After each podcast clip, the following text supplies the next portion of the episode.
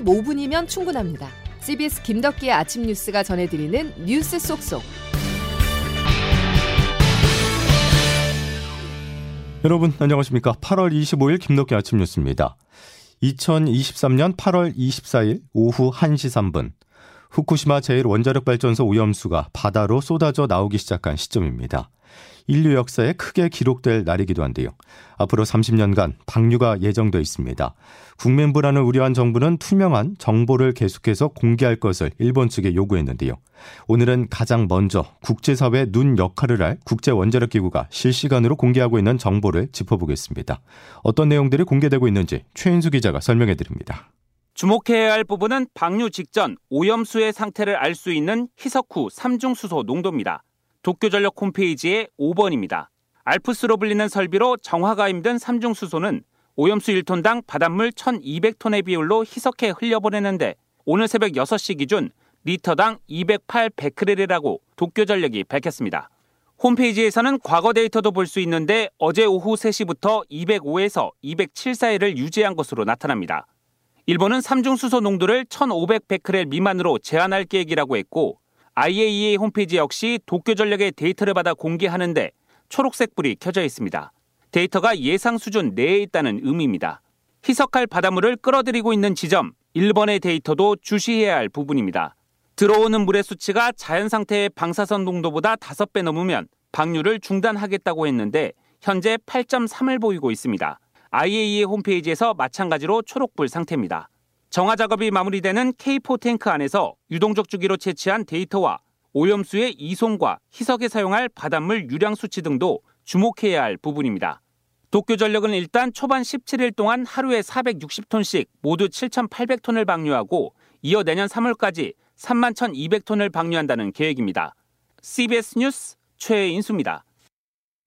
오염수 해양 방류가 시작됨과 동시에 논란도 끝이 아닌 시작입니다. 일본 정부는 방류 기간을 총 30년 정도로 전망했지만 전문가들은 기간을 확언하기는 어렵다는 입장인데요. 자세한 내용 이정주 기자가 보도합니다. 일본이 발표한 계획대로 진행된다면 오염수 방류의 종료 시점은 2053년쯤입니다. 이에 우리 정부는 향후 30년 동안 오염수 방류 과정을 면밀히 주시하겠다고 밝혔습니다. 한덕수 국무총리입니다. 앞으로 30여 년간 계속될 방류 과정에서도 투명하고 책임감 있게 정보를 공개하기를 기대하고 문제는 향후 30년 안에 오염수 방류 작업이 끝나지 않을 수도 있다는 점입니다.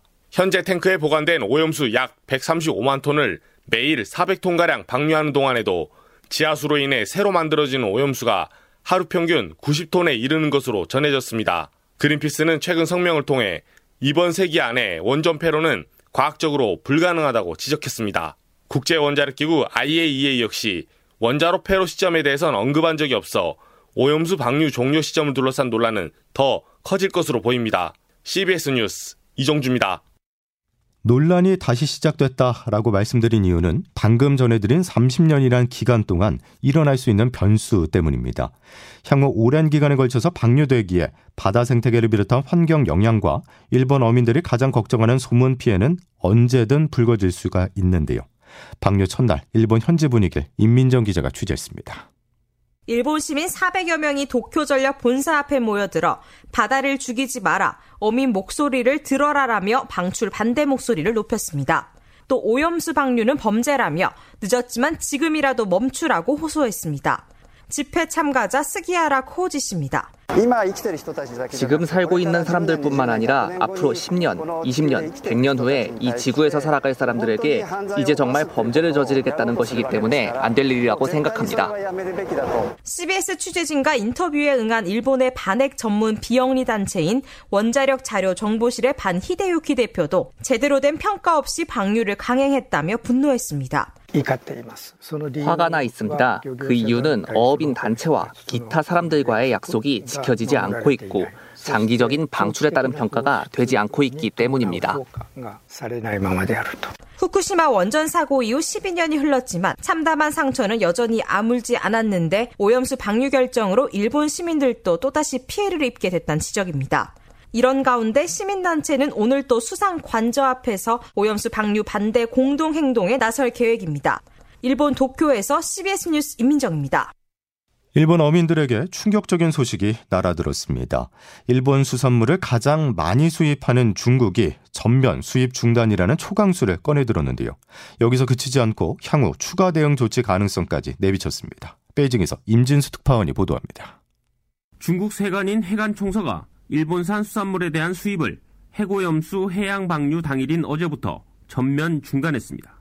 중국은 그동안 해고염수 방류 시 대응 조치를 취하겠다고 수차례 일본 측에 경고해왔습니다. 왕원빈 중국 외교부 대변인입니다. 핵 오염수가 안전하다면 바다에 배출할 필요가 없고 안전하지 않다면 더욱 바다에 배출해서는 안 됩니다. 중국이 단번에 일본산 수산물 수입 전면 중단 카드를 꺼낸 것은 예상을 뛰어넘는 고강도 조치라는 평가입니다. 여기다 중국 측이 필요한 모든 조치를 취하겠다고 장담한 만큼 향후 더 강도 높은 대응 조치를 내놓을 가능성이 높습니다. 실제로 해관 총선은 관련 규제 조치를 적절하게 역동적으로 조정할 것이라고 밝혀 추가 대응을 시사했습니다. 특히 수산물을 넘어 각종 식품과 농산물로도 수입 금지 범위가 확대될 수 있습니다. 해관 총선은 일본 식품과 농산물의 방사능 오염 위험을 크게 우려하고 있다고 밝혔는데 이는 수입 금지 검토 모니터 대상을 수산물보다 더 넓게 잡고 있다는 뜻으로 해석됩니다. 베이징에서 CBS 뉴스 임진수입니다. 중국처럼 강경한 카드를 꺼내기 어려운 정부는 일본이 방류에 나선 지 30분도 안 돼 국무총리가 대국민 담화를 발표했습니다. 정부와 과학을 믿어달라는 내용이었는데요. 그러면서 후쿠시마산 수산물 수입은 단연코 없다고 강조했습니다. 일본산 식품 수입 규제가 완화 또는 해제되어 식탁의 안전에 영향이 있지 않을까 하는 걱정하시는 국민들이 계신데 단연코 그런 일은 없을 것입니다. 한덕수 국무총리는 또 큰 피해가 우려되는 수산업 지원책도 발표했습니다. 하지만 정부의 이런 노력에도 불구하고 소비자들은 불안감을 감추지 못했는데요. 황영찬 기자가 마트와 재래시장을 둘러봤습니다. 손님이 뚝 끊긴 노량진 수산시장. 상인들은 올해 장사는 다 한 것 같다며 한숨을 쉬고 있었습니다. 수산시장 죽는다고 특히 한국 사람들은 더 안 나온다고 봐야 돼. 관광객들 좀 다니지 한국 사람 한 팀도 못 팔았어요. 올해는 장사를 다 하지 않았을까 싶은데 소리에 소문에 소문에 그러면은 아무래도 수산시장 말아먹을 것 같습니다. 그나마 시장을 찾은 손님들도 방류 이전에 해산물을 구매하려는 사람들이 많았습니다. 방류한다 해서 오늘 먹으러 왔어. 아예 안 안전하지. 어떻게 안전하겠어요. 안 사 먹어야지.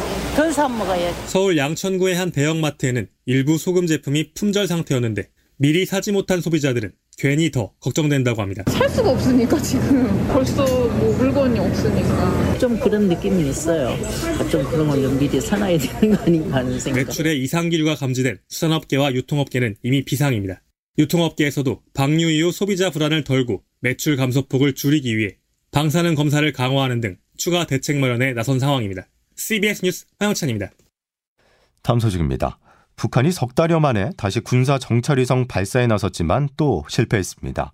다음 달 9일 북한 정권 수립 75주년을 앞두고 축포를 띄우기 위해서 서둘렀다가 실패했다는 분석이 지배적입니다. 보도에 김학일 기자입니다. 북한 김정은 위원장은 상반기를 결산하는 지난 6월 당 전원회의에서 이례적으로 한마디도 안 했습니다. 이때 당 정치국이 상반기에 가장 엄중한 결함으로 꼽은 게 바로 군사정찰 위성 발사 실패입니다. 김정은의 침묵은 바로 간부들에게 발사 성공을 압박하는 의미로 풀이됐습니다. 정찰 위성을 하반기 가장 핵심적인 목표로 제시한 겁니다. 그런데 북한은 1차 발사 뒤 85일 만에 2차 발사에 나섭니다. 결과는 또 실패. 국제 망신을 피할 수 없게 됐습니다. 북한이 다음 달 9일 북한 정권 수립 75주년을 앞두고 축포를 띄우기 위해 서둘렀다가 실패했다는 분석이 나옵니다. 3차 발사는 10월로 예고했습니다. 아무래도 당 창건 기념일인 10월 10일에 맞출 것으로 예상됩니다. 북한이 2차 발사에서 엔진의 기술적 진전을 이룬 것으로 보이고 또 3차 시점을 예고한 데서 북한 나름의 자신감을 읽을 수 있습니다. 그럼에도 정치 일정에 과학기술을 맞추는 한 실패 가능성은 언제나 배제할 수 없습니다. 북한은 벌써 올 연말 전원회의를 예고한 상황인데 과연 자축의 자리가 될지 주목됩니다. CBS 뉴스 김학일입니다. 여야의 첨예한 대립 끝에 이동관 방송통신위원장 후보자에 대한 인사청문 보고서 채택은 결국 불발됐습니다. 야당은 부적격 입장을 담은 청문 보고서를 대통령실에 전달했는데요. 윤석열 대통령은 이 후보자의 임명을 오늘 강행할 것으로 보입니다. 박정환 기자의 보도입니다. 윤석열 대통령이 이르면 오늘 이동관 후보자를 신임 방송통신위원장으로 임명할 것으로 예상됩니다. 이 후보자에 대한 인사청문 보고서 재송부 시한은 어제까지였지만 여야가 대립 끝에 청문 보고서를 채택하지 못했기 때문입니다. 더불어민주당은 어제 용산 대통령실 앞에서 기자회견을 열어 이 후보자에 대한 지명 철회를 요구했고 국민의힘은 생떼를 쓰고 있다며 맞받았습니다. 대통령은 국회 청문위원들의 의견을 받아서 부적격자 이동관 씨에 대한 임명을 당장 처리하길 바라겠습니다. 민주당은 국회 밖에서 국민께 보여드리기 볼성사나운 쇼와 생떼 쓰기는 그만하고 이 후보자가 방통위원장에 임명될 경우 현 정부 들어 청문 보고서 채택 없이 임명되는 16번째 인사가 됩니다. 대통령실 고위 관계자는 김효재 방통위원장 직무대행 임기가 그제 만료돼 업무 공백이 우려된다며 임명 절차를 곧 마무리할 것이라고 밝혔습니다. CBS 뉴스 박정환입니다. 국회 여성가족위원회는 오늘 오전 9시 전체 회의를 열고 준비 부족과 운영 부실 문제로 파행을 겪었던 새만금 잼버리 사태와 관련해서 여가부의 책임 소재를 가립니다. 잼버리의 주무부처였던 김현숙 여성가족부 장관이 출석해 각종 논란에 대한 공식 입장을 처음 밝히는 자리인 만큼 관심이 집중되고 있습니다.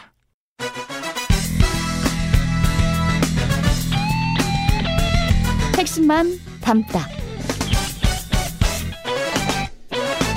Save your time. 김덕현 아침 뉴스 함께하고 계십니다. 기상청 연결하겠습니다. 이수경 기상 리포터. 네, 기상청입니다. 예, 오늘 출근길에는 비 내리는 곳이 없죠? 네, 금요일 아침 현재는 비 오는 곳이 드물어서 한결 수월한 출근길인데요. 비구름대가 동쪽으로 물러나면서 대부분 구름만 많은 모습입니다. 다만 산발적으로 경기 일부 지역에 약하게 비가 내리는 곳도 있는데요. 일부 수도권과 강원도, 경북 북부 지역을 중심으로 오후까지 5에서 30mm 정도의 비가 더 지날 가능성이 있겠습니다. 이 밖에 강원 산간과 호남 지방을 중심으로는 아침에 안개가 짙게 끼면서 교통 안전에 주의가 필요하겠는데요.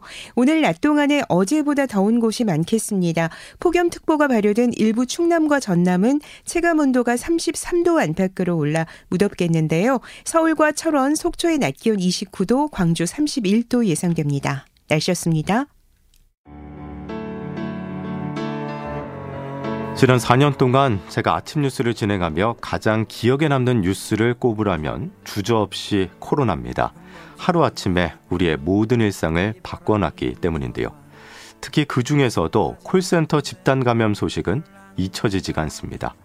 확진된 직원들의 동선을 추적해보니 감정 노동이라는 그 힘든 일을 하면서도 8시 출근 전 새벽 5시에 녹즙을 배달했고요. 쉬어야 할 주말엔 택배 물류센터에 나가기도 했습니다. 아, 삶의 무게가 느껴지는 소식이었죠. 비가 오나 눈이 오나 매일 아침 전쟁 같은 생계전선에 뛰어드는 여러분과 라디오 뉴스를 통해서라도 함께 하고 싶었습니다. 그게 잘 전달됐나 모르겠군요. 자, 저는 오늘 방송이 마지막이지만 CBS 아침 뉴스는 계속해서 알찬 소식으로 청취자분들의 아침과 함께하겠습니다. 이제 한 발짝 뒤에서 아침 뉴스 그리고 청취자분들을 열렬히 응원하겠습니다. 김덕기 아침 뉴스는 여기서 인사드리죠. 지금까지 김덕기였습니다. 여러분 고맙습니다.